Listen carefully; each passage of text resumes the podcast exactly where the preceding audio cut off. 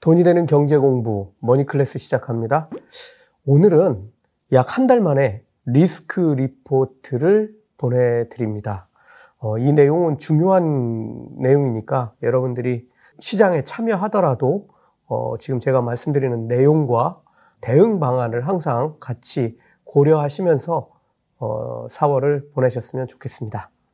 어, 4월은 어쩌면 올해 뉴욕 증시에서 가장 당황스러운 한 달이 될 가능성이 있다는 생각이 듭니다. 어, 올해 1분기에는 그동안 상승하던 뉴욕 증시가 조정을 받았고 우크라이나 사태를 맞이했고 인플레이션 우려가 커졌고 어, 실제로 어, 금리 인상이 첫 번째로 이루어졌으며 경기 침체 가능성이 또 대두되면서 어, 나스닥을 기준으로는 약 20% 이상 어, 하락했다가 다시 상승 반전하는 그런 상황이 벌어졌고 분기 말이 됐을 때도 어, 거의 10% 수준의 하락을 어, 경험해야 했습니다. 어, 지금 빅스텝 금리 인상을 앞두고 기업들의 실적 발표가 곧 이루어질 텐데요. 어, 가능성은 크지 않겠지만 리스크 관리 차원에서 오늘 리포트를 잘 기억하시고 4월장에 대응하시기 바랍니다. 어, 오늘은 앞으로 문제가 될 소지가 커지고 있는 중국 리스크, 그 다음으로는 13일부터 어, 시작되는 것으로 어, 지금 나오고 있는데요. 1분기 실적 발표에서 등장하게 될지도 모르는 실적 쇼크, 마지막으로는 이에 대응하는 방법을 다시 한번 정리해 드리겠습니다. 첫 번째, 중국 리스크는 무엇일까요? 음, 여러 가지가 있겠지만 저는 코로나19 리스크가 지금 위험 수위에 도달하고 있다. 이렇게 생각합니다. 지난주부터 중국 상하이를 비롯한 여러 도시가 동시에 봉쇄됐는데요. 어, 제가 이런 질문 하나를 던지고 싶습니다. 봉쇄를 통해서 코로나를 과연 막아낼 수 있을까? 여기에 저는 다시 이렇게 질문하고 싶습니다. 봉쇄로 성공했던 뉴질랜드는 지금 어떻게 하고 있을까? 뉴질랜드는 봉쇄로 마스크를 쓰지 않고 거의 2년을 보낸 그런 나라입니다. 어, 그런데 지난, 지난 3월에 전파력이 강한 오미크론이 대폭 확산하면서 확진자 수에서 정점을 찍었습니다. 정점을 찍은 것은 그것만이 아닙니다. 관광과 무역 등이 차단되자 경제가 최악으로 치닫게 된 것이죠. 그러자 지난주 뉴질랜드는 국경을 개방하기로 했습니다. 코로나와의 공존을 선택한 것입니다. 지난주 코로나19 뉴스가 뭐 계속됐지만 월스트리트 저널에 등장한 나라가 하나 있습니다. 바로 우리나라 한국입니다. 어, 3월을 돌아보면 우리나라는 성공한 K 방역 국가에서 순식간에 확진자 세계 1위 국가로 대변신하는데 성공했습니다. 월스트리트 저널은 정부가 방역을 풀어서 확진자를 감당할 수 있는 최대치로 끌어올린 후 코로나19를 끝내려고 한다는 뉴스를 실었습니다. 실제로 확진자 수도 많지만 인구 대비 비율을 따져보면 유럽의 영국과 비교해도 3배나 많은 확진자를 냈습니다. 실제로 이런 상황에서 방역 당국이 거리두기나 사적 모임을 이제 거의 통제하지 않는 수준으로 푸는 것을 봐도 월스트리트 저널이 한국을 엔데믹으로 가는 실험을 하고 있다. 이렇게 보는 판단이 맞는 것 같습니다. 이런 결정의 배경에도 월스트리트 저널은 주목하고 있는데요. 그건 백신 접종률입니다. 2차 접종률이 86.7%에 이르고 방어율이 높은 모더나, 화이자가 감염은 물론 중증 사망률을 낮추어 줬다는 것입니다. 뭐 이거야 끝난다면야 환영할 일이죠. 지금 분위기는 그렇게 가고 있습니다. 그런데 중국은 어떨까요? 지난주 하루 확진자가 만 명 수준에 이르렀는데 중국 당국은 확산을 방지하기 위해서 상하이를 비롯한 도시를 통째로 봉쇄하고 있습니다. 지금 인구 2,500만 명의 상하이는 계속 나오는 확진자로 인해서 의료 체계가 붕괴된 상태라고 외신은 전해오고 있습니다. 그런데 지금 상하이만의 문제가 아닌 것 같습니다. 어, 지금 중국에서는 확진자가 계속 나오는 중국의 여러 성들이 봉쇄가 같이 이루어지고 있는 것 같습니다. 주민들 뭐 불편은 제쳐두고 과연 이렇게 되면 세계 경제는 어떻게 될까요? 세계에서 인구가 가장 많은 중국의 통제가 불가능한 수준의 확산이 이루어지고 혹은 봉쇄가 이루어진다면 어떤 일들이 벌어지게 될까요? 지난 3월에 서울 인구의 1.5배 정도 되는 중국의 실리콘밸리 선전이 봉쇄됐을 때 세계의 공장들도 같이 멈춰설 뻔한 아슬아슬한 경험을 이미 한 번 했습니다. 그런데 이걸 지금 중국 당국은 2020년 우한 사태와 똑같은 방법으로 처리하고 있는 것이죠. 오미크론보다 30%더 전염력이 센 스텔스 오미크론이 이미 대세가 됐고 이런 상태에서 봉쇄로 과연 해결할 수 있는 조치인 것인지 잘 살펴볼 필요가 있습니다. 저는 지금 전파력이 강력해진 오미크론과 새로 등장한 X2와 같은 변종들로 통제하는 것으로는 막기 어려운 상태로 나아가고 있다. 이렇게 봅니다. 중국에서 계속 확산하는 것을 봐도 이거는 거의 명백한 것 같습니다. 그래서 통제를 위한 봉쇄는 실패할 것으로 보는 회의적인 시각이 점점 커지고 있습니다. 이런 시각은 중국 내부에서도 마찬가지입니다. 성공한다고 해도 통제 자체가 문제를 크게 만듭니다. 이미 테슬라는 중국 공장이 멈춘 상태입니다. 항구는 기능을 상실했습니다. 4월은 중국의 봉쇄가 세계의 공장을 세우기 시작할 수도 있습니다. 두 번째 위험 요인은 1분기 실적 쇼크를 과연 뉴욕 증시가 피해갈 수 있을까입니다. 지난 1분기에 2021년 4분기 실적 쇼크를 만들어낸 삼총사 회사들이 있었죠. 메타, 넷플릭스, 페이팔이 삼총사입니다. 어, 여러분들도 느끼셨겠지만 자동차 공장들은 줄줄이 휴업하고 여기에 러시아까지 문제를 만들면서 글로벌 기업들이 철수하는 그런 사태로 이어졌죠. 게다가 원자재 가격이 고공행진을 하면서 물가를 끌어올렸는데요. 원자재 가격 상승분을 소비자 가격 상승에 반영하면 좋겠지만 이것을 전부 반영한다는 건 모든 기업에게 불가능한 일입니다. 어, 이건 뭐 서로 경쟁을 하고 있는 상태고 갑자기 가격을 올리면 회사의 평판이나 뭐 매출에도 크게 영향을 받을 수 있게 되겠죠. 어, 이 말을 바꾸어서 해석하면 기업의 수익과 이익이 모두 줄어들 수 있다는 말이 됩니다. 지금 앞에서 언급한 삼총사가 한 분기 만에 1, 2, 3개월이죠. 1, 2, 3월이죠. 이렇게 한 분기 만에 우린 실적 쇼크에서 이미 벗어났어 라고 할 정도로 좋아졌을까요? 아마 셋 다 지난 4분기와 비슷한 결과를 내거나 더 저조한 결과를 낼 것으로 봅니다.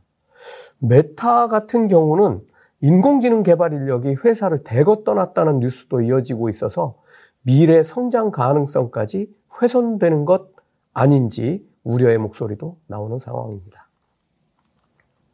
자, 이들은 그렇다고 쳐도 실적 쇼크 기업이 새로 등장할 가능성도 커져 버렸습니다.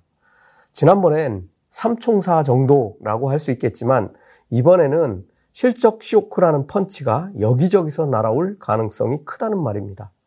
다만 시장의 눈높이가 낮아진 것도 사실입니다.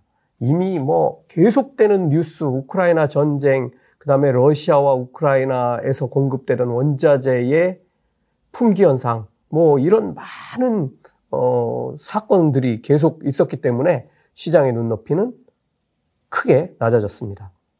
하지만 어, 지금 실적 발표 기업의 65% 정도를 어, 전년 혹은 분기 목표보다 어, 낮은 실적을 낼 기업으로 예상하고 있습니다. 그렇지만 또 이게 사실이 된다는 것은 어, 다른 문제입니다. 실제로 쇼, 실적 쇼크가 현실이 됐을 때 시장이 과연 당연하다고 받아들일지는 미지수입니다. 어, 저는 한 가지 상황 판단을 한다면 이렇게 생각할 수는 있겠습니다. 실적이 부진할 기업들이 뭐 65% 혹은 그 이상이라고 봤는데 어, 실제로 그보다 좀 못 미치거나 어, 시장이 예상하는 수준으로 실적이 발표된다고 하더라도 주가가 오르는 일은 어렵지 않겠나 이렇게 봅니다. 그렇다고 보면 실적이 제대로 나오지 못한 기업들의 주가는 어느 쪽으로 향하게 될까요?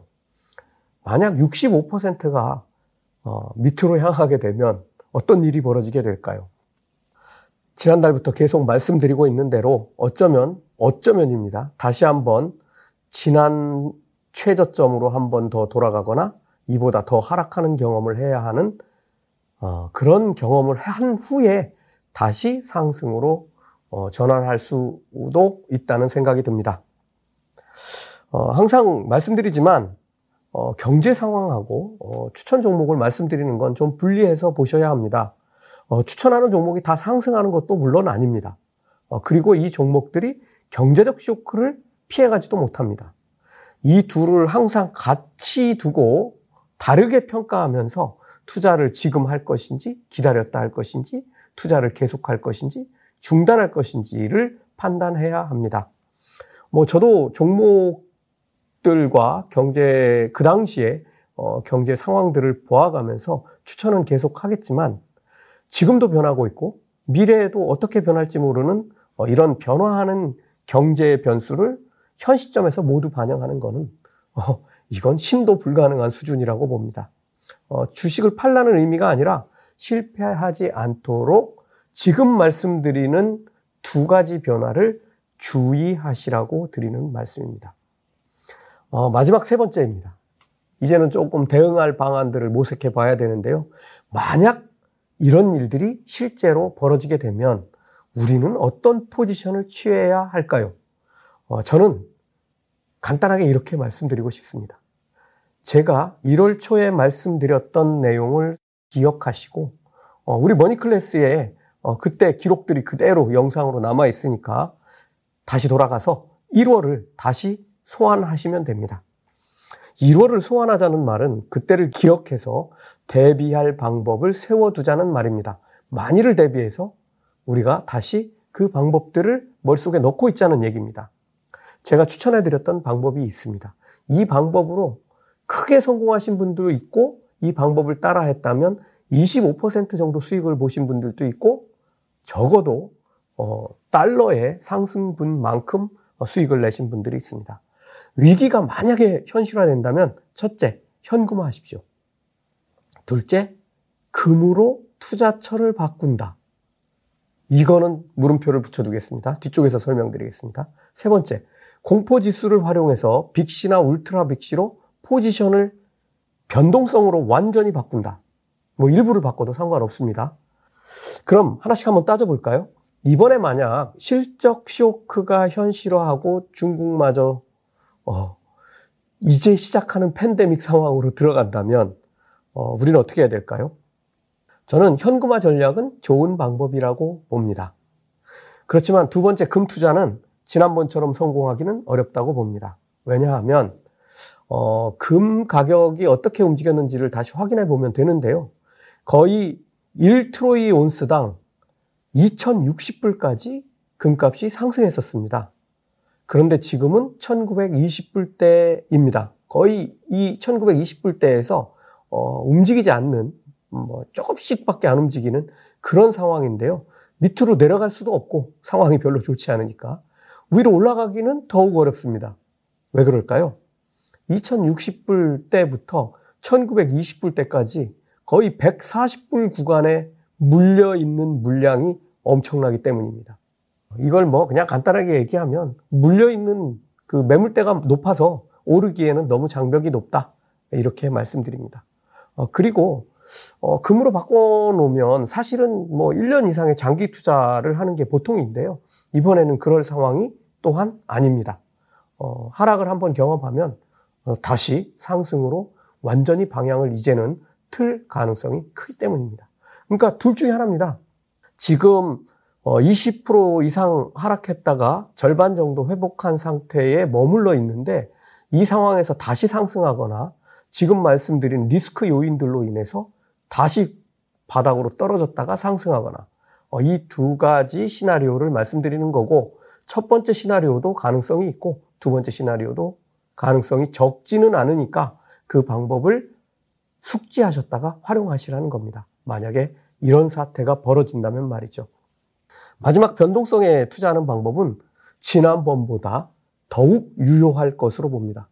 20% 이상 폭락했다가 간신히 절반 정도 회복하더니 기업 실적에 금이 가는 소리가 나면 시장은 공포감이 지난번보다 훨씬 커질 수밖에 없습니다.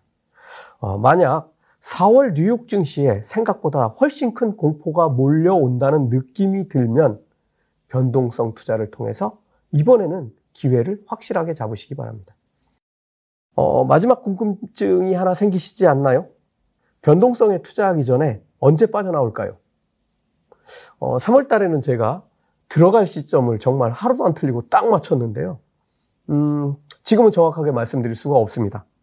어, 왜냐하면 누가 사고를 칠지 확실하지 않기 때문입니다. 하지만 저라면 이렇게 하겠습니다. 첫 번째로 나오는 불길한 신호에 모든 것을 다 던지고 나와서 변동성을 쳐다봐라. 이런 말씀을 드립니다. 무슨 말인지 이해가 되시나요? 어, 저라면 정말 뉴스에서 심각하게 다루는 실적 쇼크를 내는 메이저 기업이 처음 등장하는 날, 어, 그날 빠져나올 생각입니다. 그리고 변동성을 한동안 쳐다볼 생각입니다. 어, 제가 오늘 올려드린 콘텐츠에서 어, 4월 달에 기업 실적 발표 일정들을 살펴드렸고 그 중에서 중요한 회사들을 다 나열해 드렸습니다. 이 기업들 메모해 두셨다가 혹시나 제가 말씀드린 이런 상황으로 빠지지 않는지 보시고 동시에 중국이 봉쇄를 어떻게 해가고 문제가 얼마나 심각해져 가는지를 놓고 보시기 바랍니다. 머니클래스 마칩니다.